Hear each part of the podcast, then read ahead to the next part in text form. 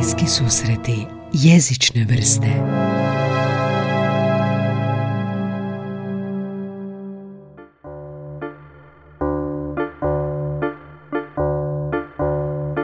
Bela Priselac Remi, što je za tebe jezik? Pa ja sam zapravo od najranijih dana znala da će moj afinitet ležati negdje zapravo u tom jezikoslovlju. Neš, ja to onda još nisam znala ni verbalizirati, ali sam kad bi me pitali kao čime ćeš se ti baviti, što ćeš biti u životu, ja sam uvijek govorila profesorica. E, zapravo se nekako i profiliralo tijekom godina da sam se odlučila zapravo da budem profesorica jezika. E, zbog toga što me književnost je nešto recimo što me uvijek fasciniralo. E, ja sam bila jedna od onih klinki koje su vječito posuđivale knjige iz knjižnice i zapravo suprotno ovoj nekoj možda i imidžu i percepciji koju ljudi imaju mene u, u, u mom nekom javnom djelovanju, ja sam zapravo dosta tiha osoba koja u principu najviše u životu voli sjesti čitati knjigu ili na neki drugi način provoditi u tišini i ono sama sa sobom razmišljati ili o poeziji ili o nekim stvarima o kojima ću pisati, tako da je jezik zapravo nešto što mene od uvijek psjeda, što nisam zapravo ni znala u tim nekim mojim malim sitnim godinama da će mi kasnije postati nekim životnim pozivom. tako da jezik je za mene neodvojiv od moje najveće strasti koja je muzika. Mhm. zbog toga što istovremeno i skladam i pišem i na neki način uparujem taj jezik s ritmom, uparujem taj jezik s melodijom i zapravo trudim se na neki način stvoriti bolji svijet prvenstveno sebi u glavi, a onda i u okolini ljudi s kojima obitavam, s kojima boravim. mm Mogu se povezati s time, pogotovo kad si rekao sada za književnost i totalno se sjećam ono i kao klinac kad si pa ono e, prvi čitaš neke bajke ili knjige. Što misliš zašto je to tako privlačnost ta jaka bila jeziku, pogotovo u obliku književnosti? Pa ja mislim uh, prvenstveno da, dobro, ok, treba, treba uh, za, za ljubav prema književnosti, ljubav prema pisanju riječi, zapravo treba biti i dobra okolina. Trebaš uh, imati sreću da odrasteš u obitelji u kojoj se recimo njeguje to čitanje. Ja sam po tom pitanju možda nekakva crna ovca, zbog toga što su moji roditelji iz, ha ja sam zapravo iz jedne radničke obitelji u kojoj nije bilo previše vremena za čitanje, ali ono što su mi usadili je ta rečenica koliko znaš toliko vrijediš. Mhm. I to je neka zapravo deviza koja je meni konstantno bila ponavljana tijekom djetinstva i ja sam zapravo shvaćala da to znanje, to jest tu vrijednost, mogu dobiti ako čitam knjige.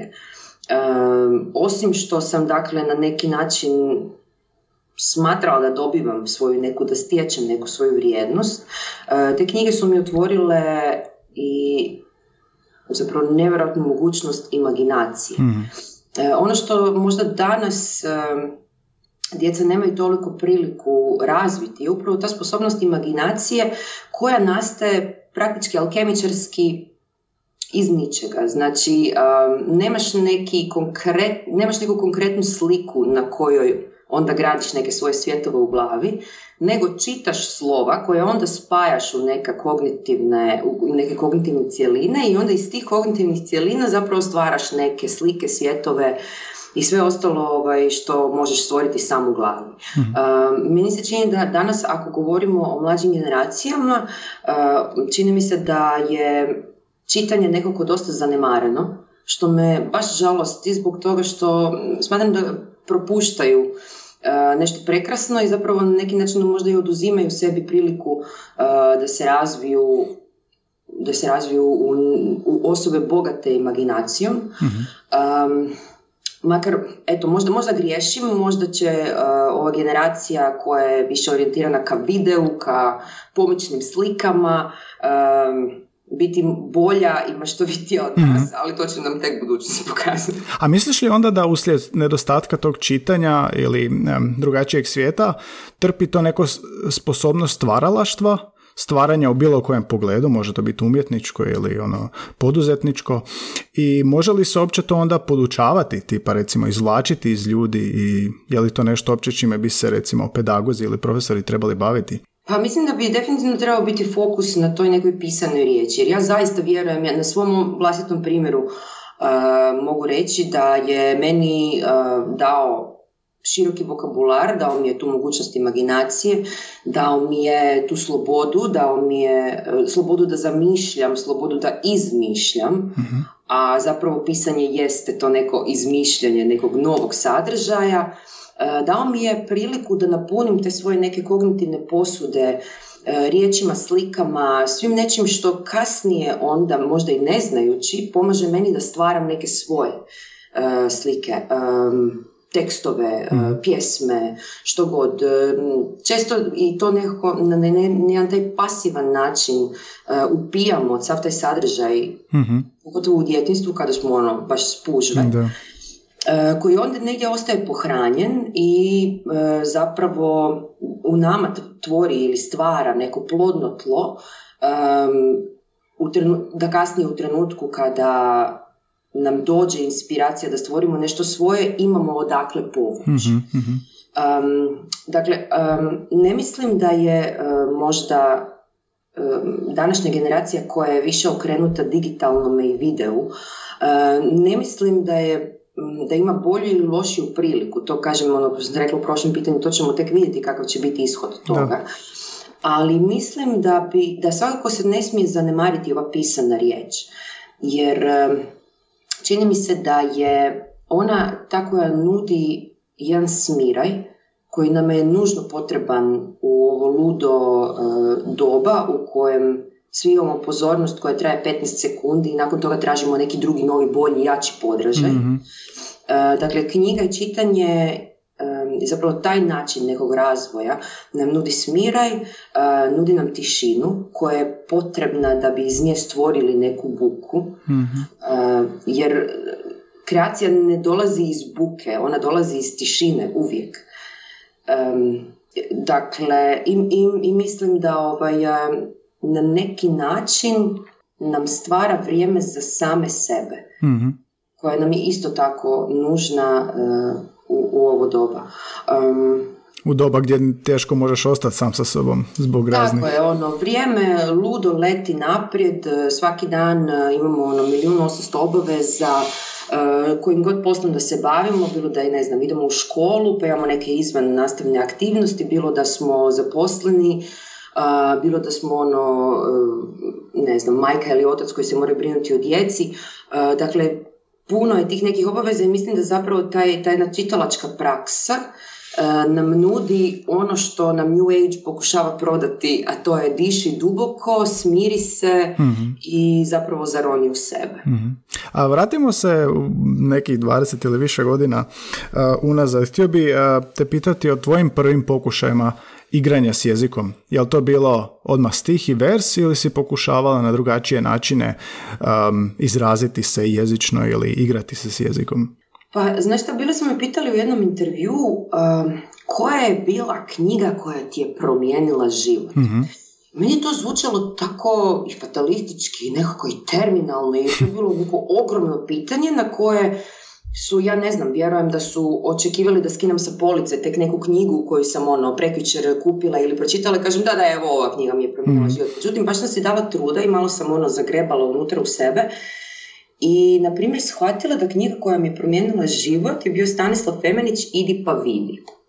A to se zapravo nastavlja na ovo, e, to jest, e, da, e, zapravo se nastavlja na ovo pitanje koje si mi postavio. Dakle, to je bio taj neki trenutak u mom djetinstvu u kojem sam ja prvi puta primijetila u sebi tu malu klicu koja, taj neki mali glas koji mi je govorio da pišem, mhm. da pokušam barem pisati. ja naravno toga nisam u tom trenutku bila uopće svjesna. Tek kasnije, ono, kažem ti, kroz neku analizu sam uhvatila taj neki prvi iskonski trenutak u kojem sam ja osjetila poriv da pišem, mm čitajući Stanislava Femenića i te njegove dječje pjesme. Um, prije toga iskreno ne mogu se sjetiti tako nekog velikog trenutka, velikog pod navodnicima, za, za mene velikog, no? trenutka u kojem sam svjesno uzela olovku i pisala nešto što bi ti sad, što čega bi se sad mogla sjetiti, što mhm. bi ti sad mogla citirati da sam... A kad je ovo bilo? Što? Što e, sa, sa i s knjigom i s utjecajem, kada je to prvi puta um, potaknulo kreaciju? Pa kažem ti, taj Stanislav Femenić, to je bio taj trenutak gdje sam ja uh, čitala te pjesmice, mislim da je to čak bilo neka lektira. Aha, znači školsko doba. Osnovne škole. Uh-huh, Čitala sam bila te pjesmice i onda sam odložila knjigu sa strane i počela pisat. I sjećam se, ne sjećam se što sam pisala, ali se sjećam točno atmosfere koja je bila ko iz nekog uh, ruskog socreal romana u kojem ja pod tim, uh, um, kao mraku sobe, pod tim uh, svjetlom koje je bilo na pisaćem stolu, pišem u neku bilježnicu te stihove, te male stihove, te male rime, razmišljam o rimi, razmišljam što bi bilo, koja bi se riječ kombinirala na koju. I onda nakon toga s tom bilježnicom trčim u kuhinju gdje su mama i baka i gdje ja njima to pokazujem i njih dvije viću, pa to je prekrasno, bravo, bravo. Sad, ja sam ti tu u tom vidjela i taj neki psihološki pattern mog stvaranja, da meni treba validacija. aha, pa da. Je li išlo na frižider to napisano ili? Jer kao džaba ti, uh, znaš, kao pišem, a nemam kome pokazati. ne? I onda sad sam skušala sam zapravo i da i kroz tu jednu malu epizodu, da sam zapravo na neki način i sebi utabala neki put kako će biti moje stvaralaštvo i što ja očekujem nakon svog stvaralaštva. Znači, očekujem neku reakciju mhm. i očekujem neku vlastitu zapravo očekujem neku validaciju prema meni, mhm. a to je dakle da li će to biti e, da neko posluša e, pjesmu, da neko pročita pjesmu, da neko dođe na koncert, na pr, pa plješće. Znači sve su to ti neki mali načini validacije. Mhm.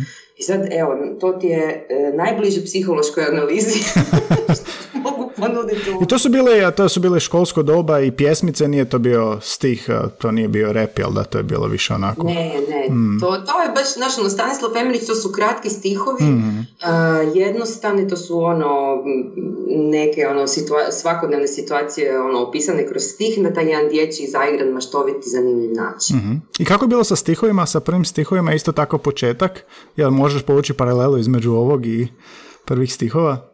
Pa zapravo što se tiče repa, uh, ja sam počela pisati negdje sa 16 godina um, i kada sam, i zapravo kada sam otkrila rep kao formu. Um, onda sam počela pisati na engleskom. Ja sam u to vrijeme u srednjoj školi imala uh, nas uh, četiri cure smo bile zajedno u tom grafiti crew i mi smo zajedno crtale grafite. mm I onda sam ja htjela zapravo emulirajući uh, taj jedan, pa ajmo reći, i životni stil koji je rap, to jest hip hop koji je ono vezao i donosio sa sobom i emulirajući uh, i, tu, i te načine izražavanja koje sam upoznala kroz rap, ja sam onda za svoje cure uh, napisala rap pjesmu, ali na engleskom. mm I se sjećaš? Da, sjećam se toga, ali neću ti to citirati jer mi sram. Neugodno mi je, neću sad si to raditi. ali je bilo, jako je bilo simpatično, e, vrlo onako nevino i neiskvareno, ali e, interesantno mi je da sam čak i kroz tu pjesmu, znači kroz taj prvi rep, ja sam htjela e, pošto poto kao da ja i moje cure ispadnemo frajerice. mm I s obzirom da je zapravo i grafiti svijet i, i, i da je taj rap svijet bio poprilično uh, okrenut ka muškarcima, nekako i razumijem zašto sam htjela napisati uh, pjesmu koja bi meni i mojim curama dala vjetar u leđa da kao nastavimo i dalje ono, mm-hmm. crtati grafite i jurcat po gradu sa sprejevima u ja.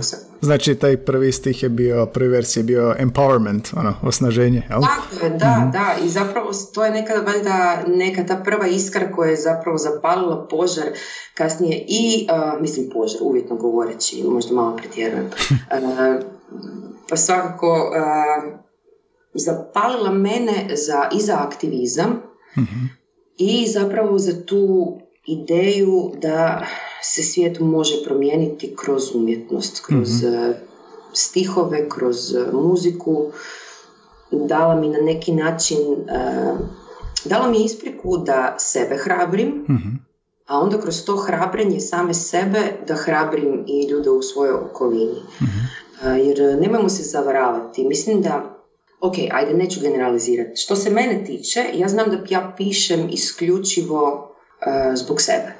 I pišem da bih sebi olakšala, da bi sebi ulila hrabrost, da bi sebi objasnila neke stvari. Zapravo kroz to neko pisanje možda i otpličem neka klupka koja su meni u glavi. Mhm. I onda e, se neki puta zna pogoditi da smo ja i moja okolina ili ljudi koji slušaju elemental na istoj valnoj duljini i da onda ono što meni pomaže i što meni govori, pomaže i govori i njih. Mhm. I to kad se dogodi, onda znaš da si onda znaš da si na dobrom putu i da to što radiš ima neku, ima neku svrhu. Moja terapija je tvoja terapija. pa da, pa da, mhm. mislim zapravo, znaš, e, to je onako malo, kad bi gledali dosta plemenski. Mhm.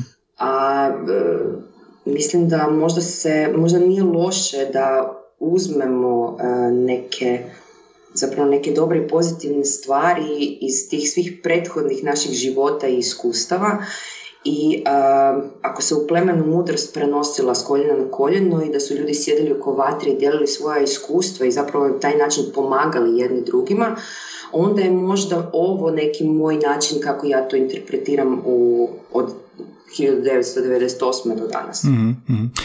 vratit ćemo se ovo na promjene.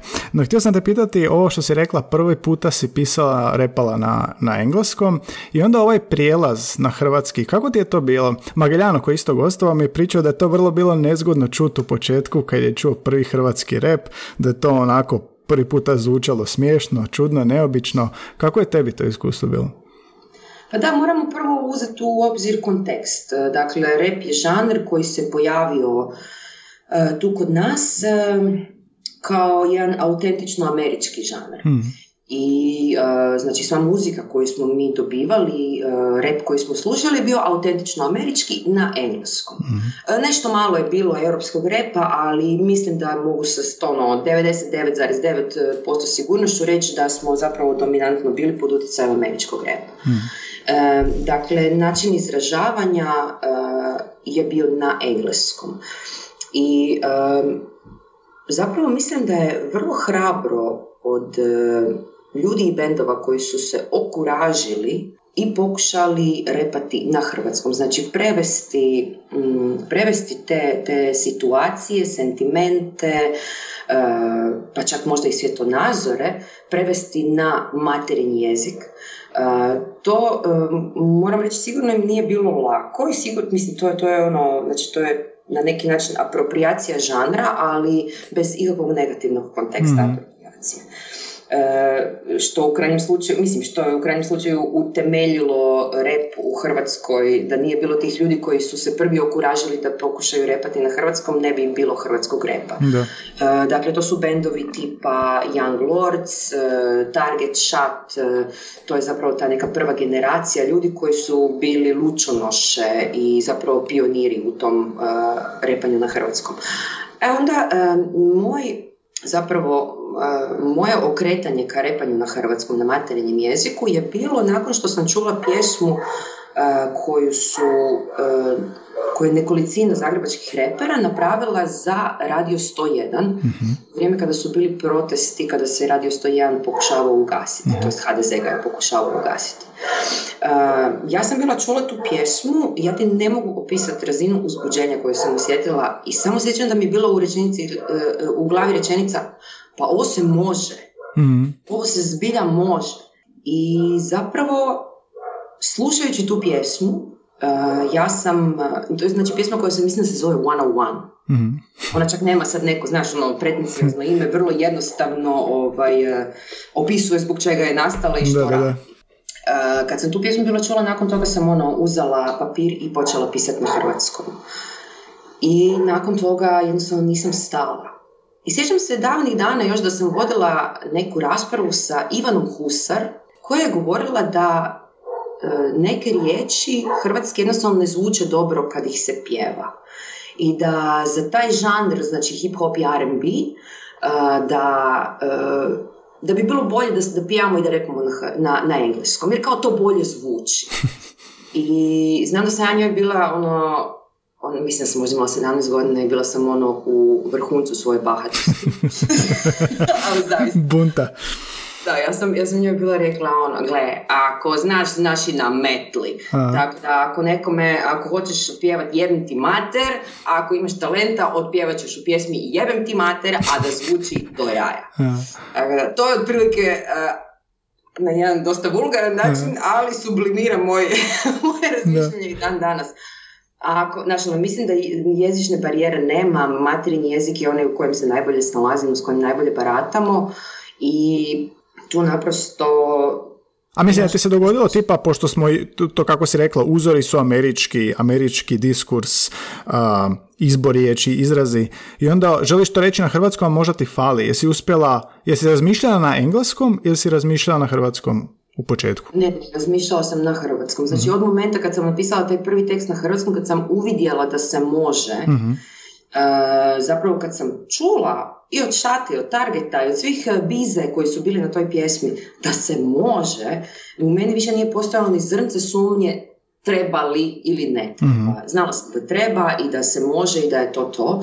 E, I zapravo je fenomenalno koliko je cijela ta rap scena izmislila i svoj vokabular, to što kažeš, znači neke fraze E, koje su neprevedive i zapravo zvuče dosta uvjer, neuvjerljivo kad bi se išlo prevoditi neka ono fraza iz američkog repa. mm momci i djevojke koji su tada radili rep, zapravo ono, u, to, u tim nekim pionirskim uh, danima, su zapravo stvorili jedan cijeli svijet, jedan cijeli diskurs novih riječi, novih fraza, koje su onda kasnije ušle u, ajmo reći, opću uporabu. Mm-hmm. Naprimjer, Ka ima lima je pjesma koja je pjesma Trem Levana, koja danas kao fraza je u jeziku. Mm-hmm. naprimjer, Veseljko je pjesma koja je pjesma TBF-a, a koju ćemo danas koristiti normalno u, u svakodnevnom jeziku. Mm-hmm. Možda više čak u slengu, ali ok. Mm-hmm. Ali mislim da su svakako ono, da je rap obogatio taj jedan fundus uh, i hrvatskih fraza i hrvatskih riječi i mislim da se zapravo malo o tome govori, a uh, da je ono, ta neka ostavština, a i da, mislim i dan da se još to uvijek stvara, mislim da je ostavština ogromna. Mm. Um, kad kreneš pisati, odnosno je li to taj intiman proces kao ona pjesmica u mraku ruske što si nastala, je li dalje imaš određene uvjete u kojem stvaraš ili si s karijerom sve više postala onako fleksibilnija u smislu šetam i padaju mi na pamet ideje za idući stih ili baš mora postojati ona intimna atmosfera? Pa kod mene zapravo sve, sve, sve što sam dobro stvorila u životu sam stvorila u mirovanju. uh ta neka inkunabula, ta neka ono prva ideja, uvijek, uvijek e, ti neki ono prvi zapisi uvijek nastoje u mirovanju. A onda kasnije kroz aktivno djelovanje, to nešto malo intimno, nježno, a neki puta i bezobrazno i koje zahtjeva, tek, ono, tek kad se pređe u akciju, onda ono zabljesne u nekom svom punom sjaju doživi, to jest ispuni neku svoju svrhu. Mhm. Ali ovaj, što se tiče ovog stvaranja, ono je uvijek u tišini, mhm. uvijek je u nekoj osami, ako i sjedim negdje, ako jesam zapravo negdje među ljudima, ono što se spomenuo kao to šetanje pa ti padne na pamet, ako jesam među ljudima, uvijek je to, na primjer, u nekom kafiću gdje sjedim sama. mm Dakle, jesam kao među ljudima, ali opet sam odvojena. zapravo nisam ono od onih e, pjesnika ili, ili tekstopisaca uh, koji znaš, kao mogu stvarati u nekom potpunom kaosu. Meni baš treba ono da se odcijepim, mm. da nekako porazgovaram sama sa sobom i da onda to zapišem.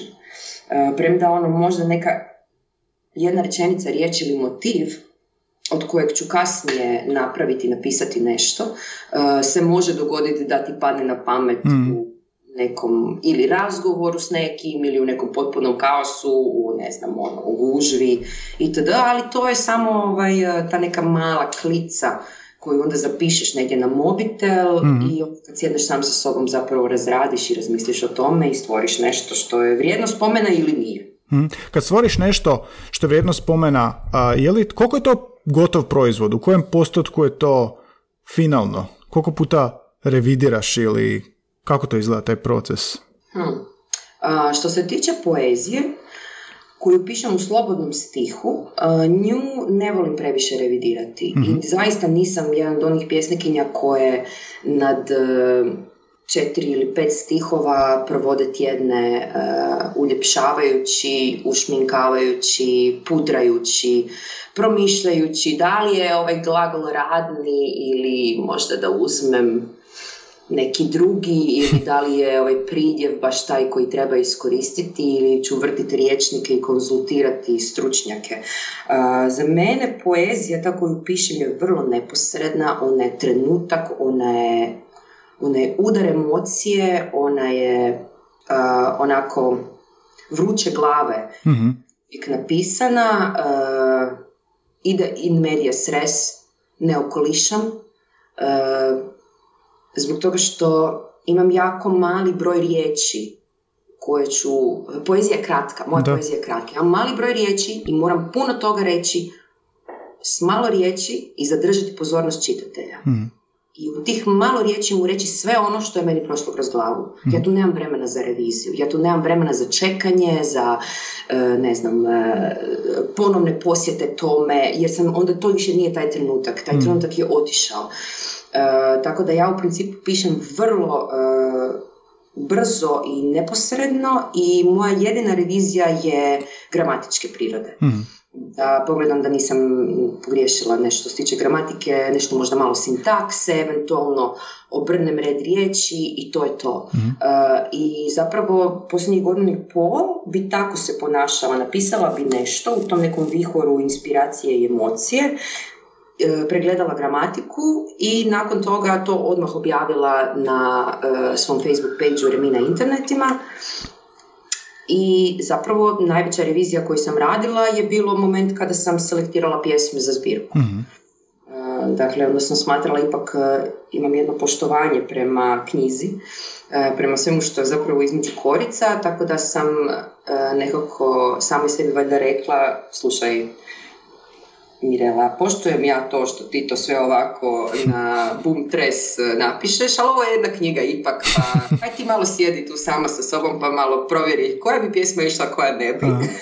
a, a sviđa mi se jako ovo što si rekla, poezija usijana glava, mm. jel misliš da kada bi previše išla u tu reviziju ili popravljanje ili bilo koju vrstu revizije, da bi se narušila taj impuls poezije, to što želi postići? Apsolutno.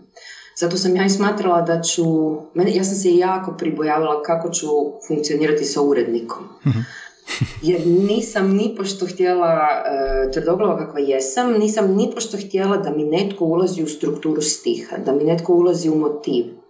Zato što možda to nije najbolja poezija na svijetu, možda čak nije ni prosječna, ali je moja i autentična. I to je taj moj glas. I zapravo sam se nekako pribojavala da ću naići na urednika koji će mi reći ne, ne, i koji će mi dati zbirke Cesarića i ne znam, Vesne Parun i reći mi evo, daj si malo prouči klasike, pa onda dođi sa svojom zadačicom. Već vidim da to ne bi funkcioniralo.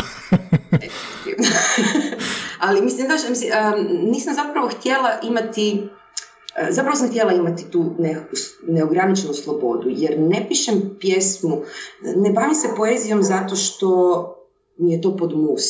Ne bavim se poezijom da prehranim obitelj. E, radim to zbog sebe, zbog svoje satisfakcije. Mm. I, I želim da to onda bude autentično i moje. Mm. Kako god bilo. I onda sam imala veliku sreću što sam uh, u VBZ-u uh, zapravo se spojila sa urednikom Markom Pogačarom. mm U jedno beskrajno, predivno biće koje, koje mi je znači, na, na, na moju prvu selekciju došao i rekao ovo je jako dobro, nećemo mi tu imati puno posla. Magične riječi. ohrabrilo Znaš, jer sam ja naravno došla sa ono, najgorim scenarijom u glavi. Mm. Ove će me sad iskrižat, poslat će me kragu, reći će glamuzini da šta si ovo uzeo da objavljujem ovu glupost. E, tako da, ovaj, bilo mi baš, pao mi kao sa srca.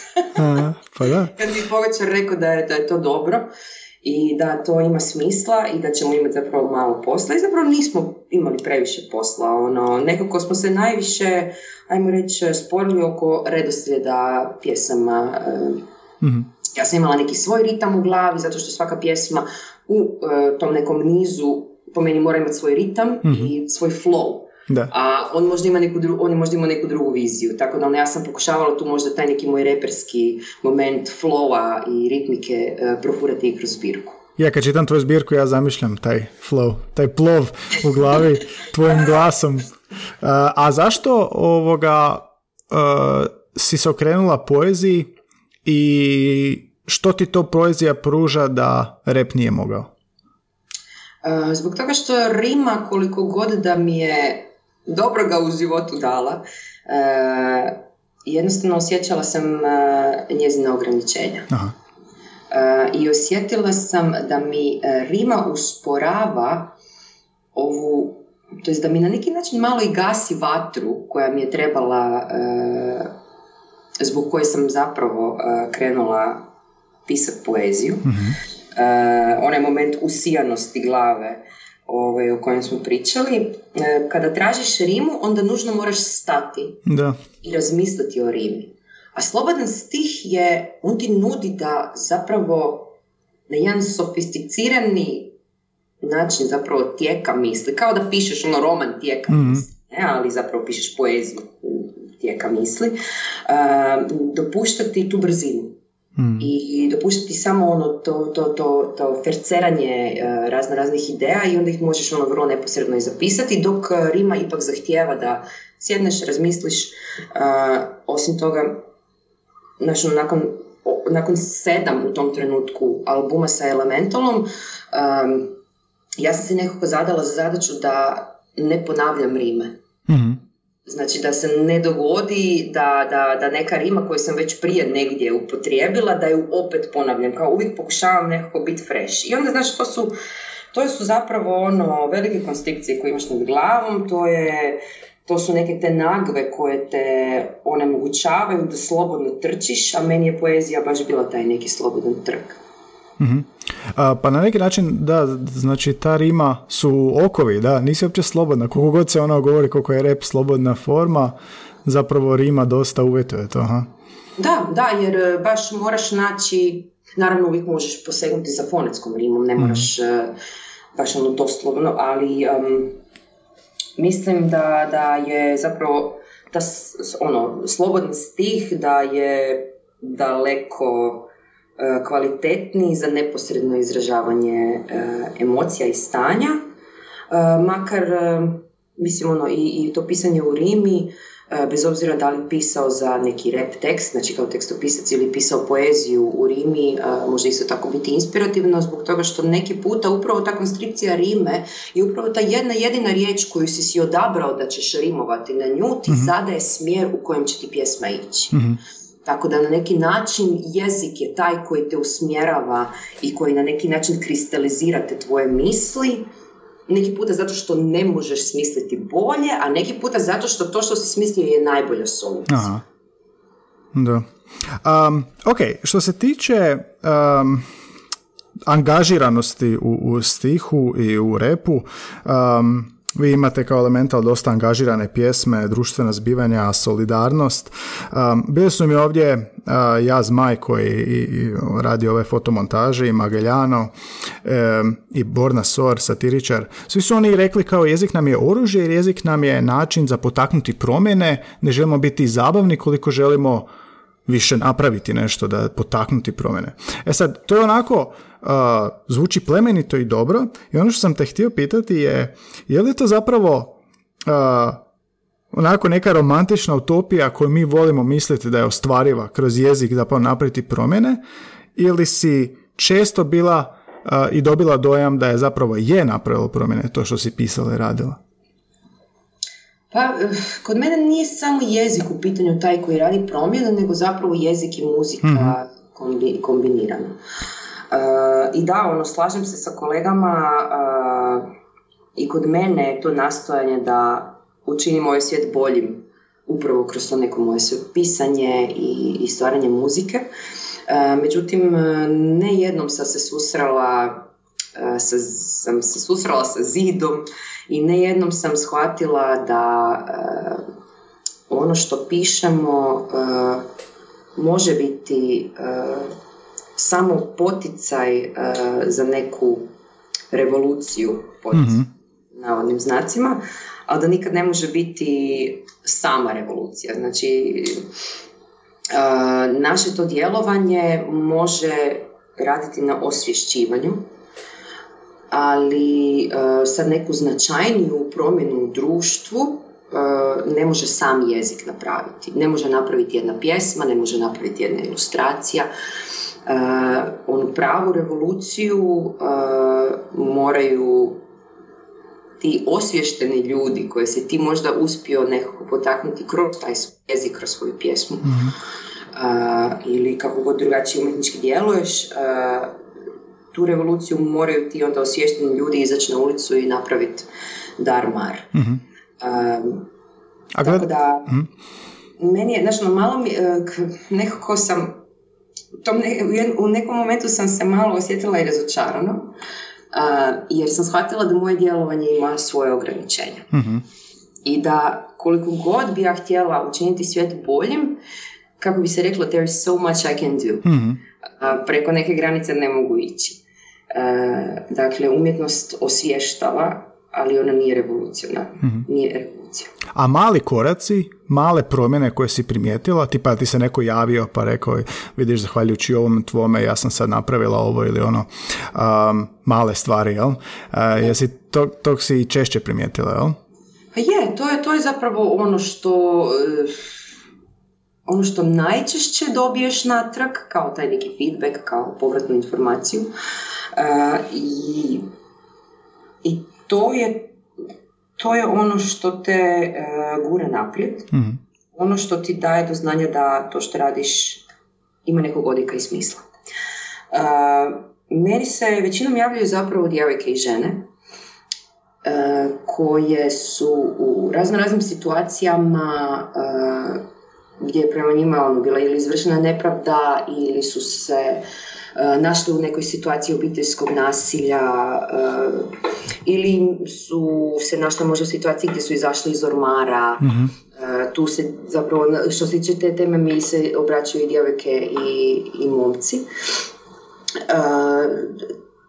To su te neke reakcije koje, u kojima si nevjerojatno, to jest neke te situacije, momenti u kojima si nevjerojatno ponosan na svoj band i na to svoje djelovanje, osjećaš se društveno koristan, korisniji nego inače. uh shvaćaš da promjena kreće od tog malog talasa, uh, shvaćaš da je jedni način da promijeniš svijet da promijeniš uh, ljude oko sebe, da na mhm. njih utječeš. u tom trenutku to su trenuci u kojima, na primjer, čitaš tu poruku koja ti stigla na Facebooku ili negdje plaćaš. Hmm. Toga što razmišljaš kako radiš najljepši posao na svijetu uh, koji nekome koji nekome može pomoći, hmm. koji je pomogao tebi i koji sad pomaže nekom drugom. I to je to je jedan od razloga zašto obožavam ovo što radim i zašto sam beskrajno tužna zadnjih nekoliko mjeseci jer uh, nemam izravan kontakt sa, sa publikom, ne mogu stati na pozornicu i raditi ono što najbolje radi. mm A, znači onda i velika odgovornost ti je uvijek na pameti kod pisanja, ali da i poezije i stihova pogotovo koji će čuti um, ljudi koji se već nekako u ovom trenutku oslanjaju na tebe. A, ne, nemam nužno taj osjećaj odgovornosti. rekla sam ti bila na početku da ovaj, odmah sam ti stavila karte na stol i rekla sam ti da ja pišem zbog sebe. Aha. Isključivo, prvenstveno zbog sebe, a onda zbog svega ostalog.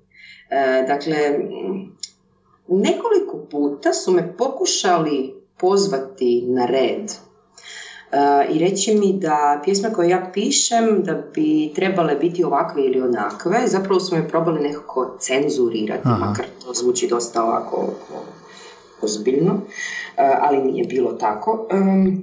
Neki prijatelji, poznanici, ljudi iz muzičke industrije koji su mi pokušavali objasniti da ja ne mogu, ono, ne mogu u javnom prostoru otvoreno progovarati o seksu, da, na primjer, žens, e, ono, izvoljevanje, izvoljevanje ženskih prava, potraga za ravnopravnošću, da ne može se raditi na takav direktan in your face način. mm I da bi ja zapravo trebala pišući razmišljati o 12-godišnjim djevojčicama koje će slušati tu pjesmu i možda upijati neke pogrešne načine uh, i ponašanja i razmišljanja itd. E sad, uh, takvim dušebrižnicima sam naravno ja imala kratko i vulgarno za odbrusiti. Zbog toga što jednostavno ne želim, ne želim sebi staviti nad glavu takvu zapravo prijetnju. Ne želim sebe ograničiti um, uh, promišljanjima o tome kako će netko interpretirati moju pjesmu. Uh, svi znamo da ono, neki puta najveće značenje je ono između redova. Hmm. Uh, ja isto tako računam na inteligenciju onog ko čita, da će proniknuti u onu pravu bit, u pravu poantu ono što sam ja htjela reći. ja ne mogu pisati pjesme sa Asterixom i uh, ono, sa objašnjenjem što sam htjela reći. Ja, mm. ja, ja moram uh, se izraziti na ovaj način na koji mislim da je najbolji, u kojem tom trenutku najprimjerenije možda. Uh, neki puta to znači i psovku, neki puta to znači i malo radikalnije uh, stavove, mm. neki puta to znači i otvoreno izražavanje političkih stavova, što u hrvatskoj umjetnosti se naravno nikad ne gleda sa blagonaklonošću. Mm jer umjetnost bi trebala biti lijepa i dobra, kao što dragi stari Platon to ovaj, čista. promovira. Da, čista, bez ikakvog podkonteksta, bez značenja, a meni je to jednostavno um, nezanimljivo. Hmm. Ja smatram da umjetnost dakako mora biti zabavna u nekom momentu, a sad, ali ne zabavna u haha smislu. hmm zabavna da te inspirira, neki put da te rastuži, da ti, da ti pobudi imaginaciju, ali istovremeno meni umjetnost uvijek mora imati i nositi poruku. mm Tako da, gle, ne razmišljam o slušatelju, jer bi to značilo da previše razmišljam. mm a za mene kad previše počneš razmišljati, onda gubiš tu zanesenost, nevinost i neiskvaranost koju umjetnost sama po sebi treba nositi. Mm-hmm. Um, u jednom sam intervju čitao sam spomenula kako je poanta stvaranja uh, konstantno redefiniranje identiteta i istraživanje novog teritorija. Pa sam te htio pitati kako se u okvirima repa i stvaranja boriš protiv te neke rutine i kako ostaješ svježa i jezično gledano ili ima tu nešto što te ono posebno inspirira i uvijek iznova inspirira da možeš reći uvijek ću zbog toga moći biti svježija i, i pa, konstantno redefinirati taj identitet? Pa ja svoju rutinu, zapravo i tu neku kognitivnu i stvaralačku rutinu razbijam čitanjem. Uh-huh. dakle, konstantno pronalazim neke nove autore, autorice koje, od kojih mi krv kola brže. Uh-huh. konstantno slušam muziku, pa čak i ono pasivno slušanje kad samo nešto staviš da se vrti neki uh-huh. novi album, pa ti to negdje ovaj, punite neke tvoje unutarnje posude, a da ni ne znaš. Uh, dakle, ne znam, evo sad ono gledam sa strane tu na stolić, sad će ovo biti totalno će ispast pretencijozno, ali fakat sam, kupila sam na, uh, kupila sam uh, neki romančić Dostojevskog na, romančić. na, na za koji nikad nisam čula prije. Znači, prvi put sam se susrela s tim naslovom Dostojevskog i užasno me interesira šta, šta on ima za reći. Uh, volim čitati, kogu god volim čitati recimo suvremene autore, zbog te neke bliskosti koju osjećam, kako bi to contemporaries, znači neko ko ti je ono, ko je u tvom dobu, u tvom vremenu, E, koliko god volim čitati njih e, zbog te neke srodnosti i osjećaja prisnosti jer koristimo isti leksik, koristimo e, iste fraze, razmišljamo na slični, imamo slične probleme, razmišljamo na sličan način, tako volim zapravo zagrebati malo u prošlost, čitati prijevode, na primjer, čitala sam bila, ja mislim da je prijevod Kamija koji je pisao Tinujević. mm I E sad, ubim, nisam sigurna točno čega, jer je to bilo u doba korone, kad mi je pozornost bila jedno 20% e, ono, potencijala i što god bi pročitala, samo bi ušla i izašla, jednostavno nisam uopće bila fokusirana, nisam se mogla koncentrirati. Mm. Uh, interesantno kako govorim doba korone kao da je prošlo. Da, da, da.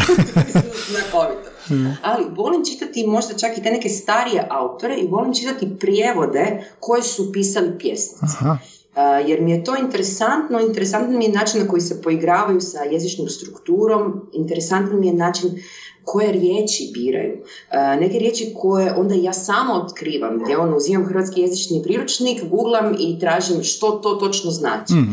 Mm tako da, evo baš sam ono, neki dan sam pričala s frendicom o tome, uzela sam krat, zbirku kratkih priča od uh, Slaminga, Ivana, mm i uh, baš sam je bila govorila koliko mi je fascinantno da je, znači to su, to je, ajmo reći, njegove te priče koje sam čitala su pisane negdje 60-ih, početak 70-ih čini mi se, i koliko je različit jezik, koliko mi se čini sofisticiraniji, koliko mi se čini, uh, ma čak možda jezična struktura kompleksnija, koliko mi se čini način i tehnike pisanja kojima se služi sofisticiranije od onih koji se služe danas naši suvremenici, koje volim i poštujem, nemojte me krivo shvatiti.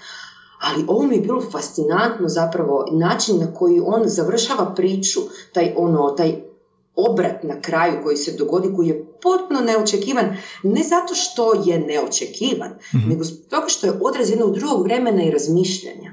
I koliko je toga upisano u, u, u, autore, koliko je toga upisano, koliko toga se može iščitati iz njihovog rukopisa, što nije sama priča i sadržaj te priče, Aha. nego gledaš i vremenski kontekst u kojem je nastao, vokabular koji se koristi, publika koja se on obraća i prema kojoj on ima pretenziju, znači da li se obraća radniku, seljaku ili se obraća uh, buržuaziji ili intelektualcu. Mhm to sve skupa kad iščitavaš u tekstu, to je, znači to je onda tekst, pa podkontekst, pa podkontekst, pa podkontekst, pa intertekstualnost, svašta nešto, uglavnom mozak mi je eksplodirao sad.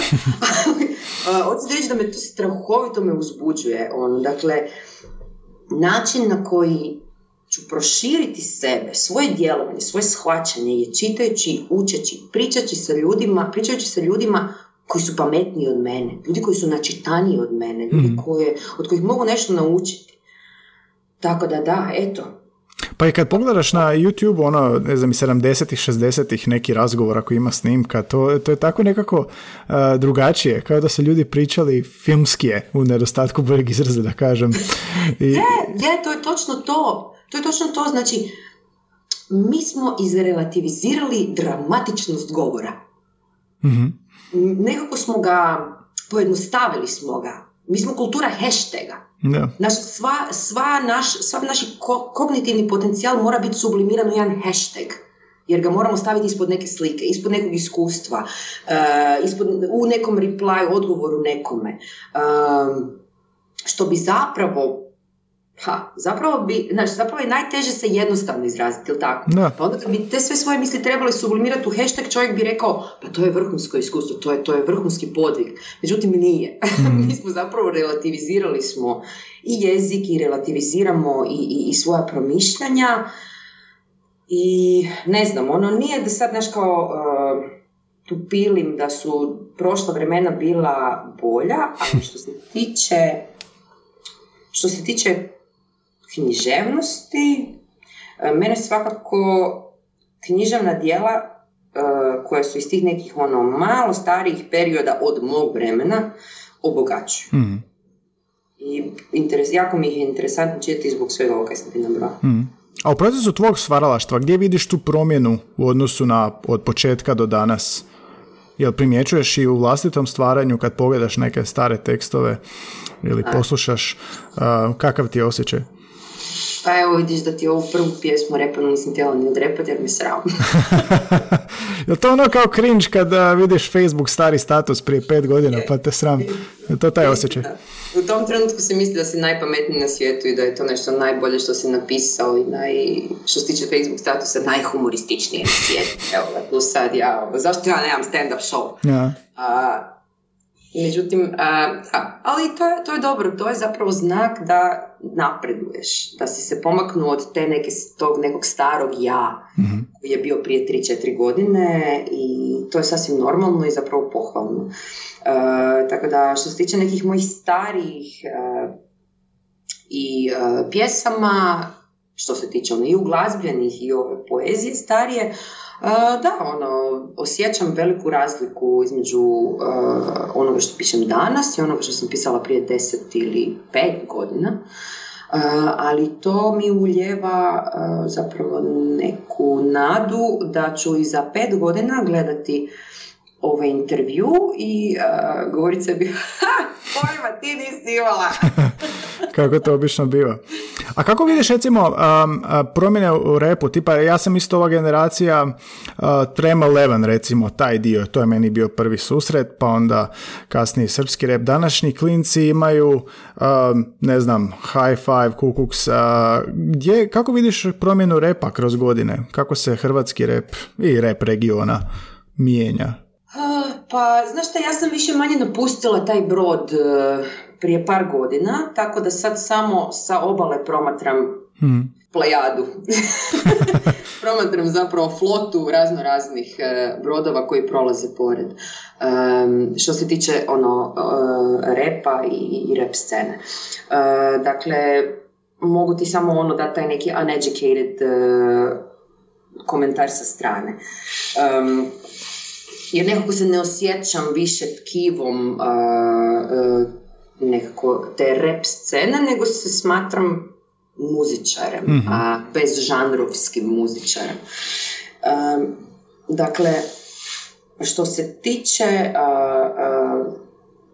Želiš li da se osvrnem prvenstveno na leksik i, i, i način izražavanja ili si imao nešto drugo? Ma, svejedno mi je, može biti jezično, ali najviše me gledao tipa ako uzmeš ka ima lima i ako uzmeš, ne znam, nešto od hi-fi, sad mi oni padaju na pamet, ne znam, ono, Evo, evo recimo zašto moje pitanje. Bio sam na prošle godine na onaj tvornica u kako se zove onaj rap festival dva, tri dana u tvornici Drito iz tvornice, e da, bio sam na tom. I onda ovoga, tamo je bio netko iz više onako moje generacije, od ovih što su nastupali, jel, repera, i puno više novih generacije novih repera. I tu sam nekako osjetio kao da, a i publika je ono, i djelomično i moja generacija i stariji i mlađi, pa je to bilo zanimljivo vidjeti onako tri ili više možda generacije repa i ovoga skupljenih na jednom mjestu i doslovno bi vidio recimo da je, ne znam, Prti BG imao totalno drugačije reakcije u pretežno mlađoj publici i tako nešto. Pa sam mislio možda i, jel ti primjećuješ to, jel primjećuješ tu možda nešto jezično gledano ili muzički, kakav je tvoj pa, naravno, doživljaj? Samo, znaš kaj, za odgovor na ovo pitanje bi mi trebalo onak pol dana. Blago ovaj, as is. Uh, Dakle, ajde, probat ću nekako to ukratko. Naravno da postoji e, ogromna razlika između repa koji je bio početkom 2000-ih i e, današnjeg repa. I to 20 godina, sad mi je tek... pa, pa to je 20 godina, sad sam tek osvijestio. pa da, ono, drugi su protagonisti, e, a ti protagonisti imaju drugačije svetonazore i imaju drugačije svoje društvene migracije, imaju drugačije ciljeve, uh, sve se to reflektira kroz, uh, pa ono sve što sam ti pričala sad o tim nekim možda starijim autorima, pa mm kada se kroz njihov tekst uh, može iščitati kome su se obraćali, što su htjeli, koji su vokabular koristili i zašto. Mhm. Sve se to također može iščitavati i u repu, pa onda Znači, naravno da se tu vide ono velike razlike jer su to posve drugačije generacije. U 20 godina se promijenilo što šta.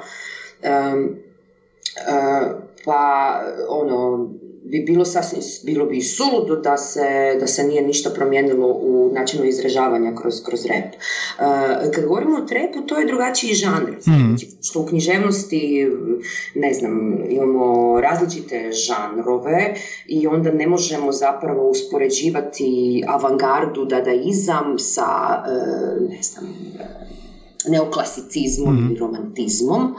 Uh, ili ako bi uspoređivali onda bi našli ogromne razlike i zapravo bi ta bitka bila izgubljena u samom startu. Uh, ne možemo ono komparacijom sad uh, ne, možemo raditi komparativnu analizu repa i trepa jer su to dva drugačija žanra. Koji nose svoje osobitosti, svoja pravila, svoj drugačiji flow, svoj, svoj, svoj dijapazon tema koji je drugačiji E sad, sad tu onda se upliče i stvar ukusa. Što je mm. nekome po ukusu? Da li netko e, smatra da je netko koji je recimo prije slušao rap, da li smatra da je trap previše simplificiran, da mm. poruke koje nude nemaju dovoljno dubine, da ali e, to ide iz pozicije koja je unapred obojana, to ide, ide razmišljanje iz pozicije repera koji već ima neko, neki preconceived notion oko toga što bi što bi za njega e, muzika, rap trebala značiti i donositi. Mm. Onda imaš tu cijelu drugu generaciju, to jest mlađu generaciju, noviju generaciju, mora, ne, mora biti nužno e, mlađa, nego novija generacija,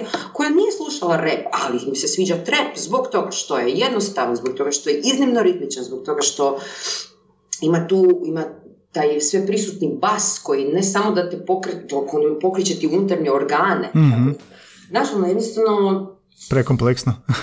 da, prekompleksno pitanje.